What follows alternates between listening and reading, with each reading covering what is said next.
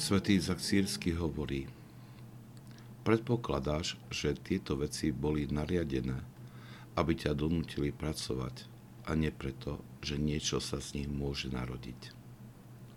Ale človek, ktorý bol uznaný za hodného spoznať skrze milosť, čo je tou nádejou, pre ktorú asketici vzdorujú spánku, držia na úzde svoju prirodzenosť a obetujú prozby počas noci skrze bdenie ich tiel a uvažovania, takýto človek tiež pozná silu, ktorá prichádza zo stráženia seba samého počas dňa, čo pomáha bdeniu, čo dáva mysli počas pokoja noci.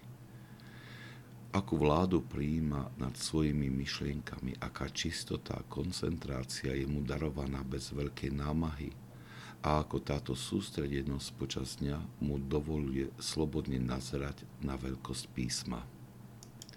Svetý Zaksírsky týmito slovami odpoveda na myšlienku, ktorá nám môže skrznúť, keď počujeme o nutnosti stráženia seba samých počas dňa, aby naše nočné bdenie mal hodnotu.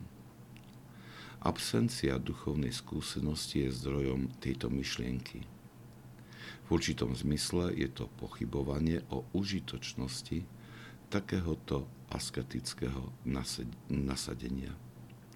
Svetý Izak Sírsky nás pozýva, aby sme sa pozreli na svetých, ktorí nadobudli túto skúsenosť.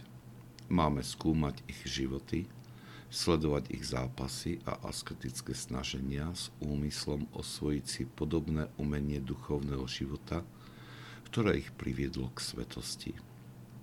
Sme obklopení týmito svetkami, ktorí svojim svedectvom rýchlo zaháňajú naše pochybnosti. Je dôležité zmeniť svoj postoj k svetým.